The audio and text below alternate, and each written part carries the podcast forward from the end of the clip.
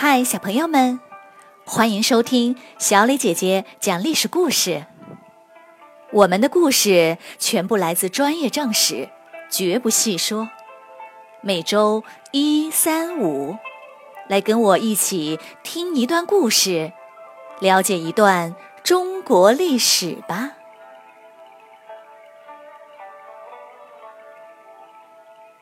今天我要给你们讲的故事的名字叫做《真假刘邦》。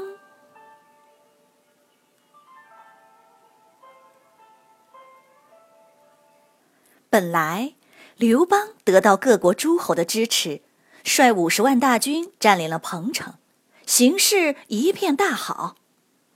谁知项羽竟然用三万骑兵突袭得手。打得刘邦落荒而逃，差点儿就丢了命。刘邦的老父亲和妻子也在战乱中给楚军给俘虏了。在关中的萧何知道战败的消息后，赶紧招兵买马，不管老人还是小孩，全都要。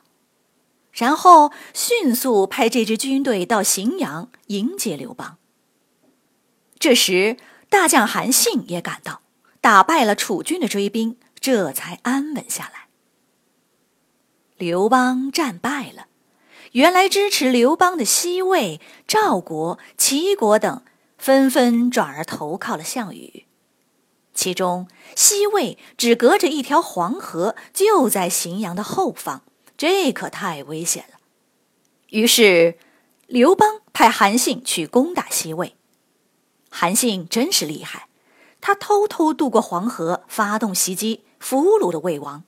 不久，又打垮了代国。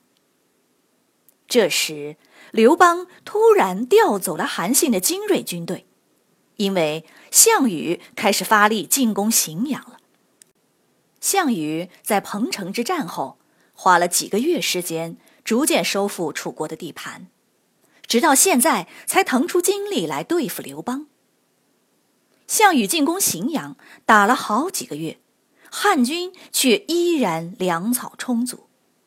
项羽很纳闷，派人打探，终于发现，原来汉军修了条密道，直通黄河边，运送粮食。项羽立刻毁掉密道，包围了荥阳城。汉军缺少粮食，这一下就慌了神了。刘邦派人去跟项羽求和，说愿意以荥阳为界，平分土地。项羽不同意。刘邦又派人带重金去收买项羽的老谋士范增。项羽起了疑心，把范增赶跑了，依然包围着荥阳。日子一天天过去，粮食越来越少，士兵也越来越少。荥阳城危在旦夕，刘邦又一次陷入了绝境。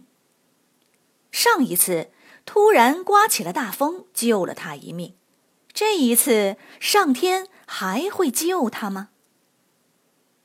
一天夜里，从荥阳城的东门出来了两千名汉军，楚军立刻上前攻击。汉军完全不堪一击，两下就被打散了。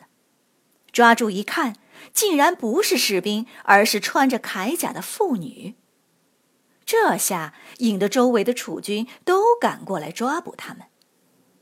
这时，东门再次打开，一辆插着大旗的黄色车马徐徐出来，一个小眼睛、胡子稀疏的老头坐在车上，那样子正是刘邦。有人高声喊道：“我们粮食吃完了，刘邦出来投降了。”楚军全都围了过来，欢呼胜利。获胜的消息迅速传遍了整个楚军，大家都兴高采烈的跑过来看热闹。项羽也得意洋洋的出来受降。刘邦的车马被楚军围着，慢慢的。慢慢的，到了项羽跟前。项羽突然脸色大变，指着刘邦厉声说：“你是谁？你不是刘邦。”假刘邦站起身来，哈哈大笑：“哈哈哈哈！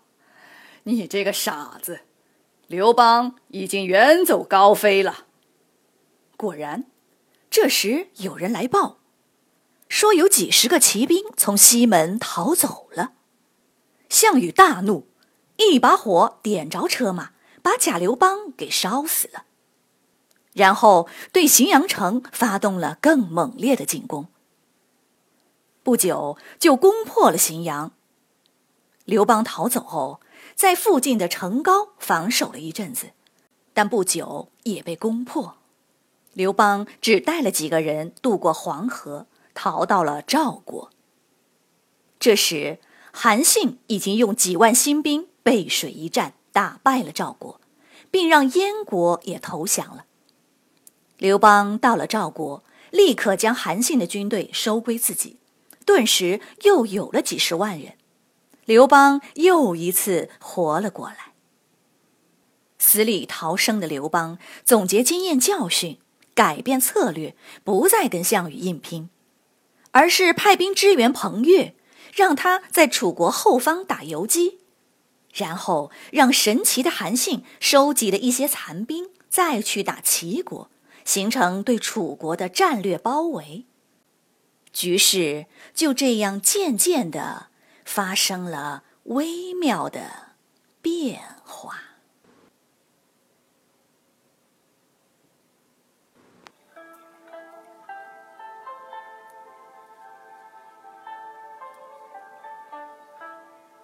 小朋友们，今天的故事就讲到这里。故事听完了。你来说一说，你觉得刘邦逃跑的办法怎么样啊？你喜欢他的办法吗？希望在公众号里能够听到你们用语音做出的回答。好了，今天的时间就是这样了，那我们下个故事再会。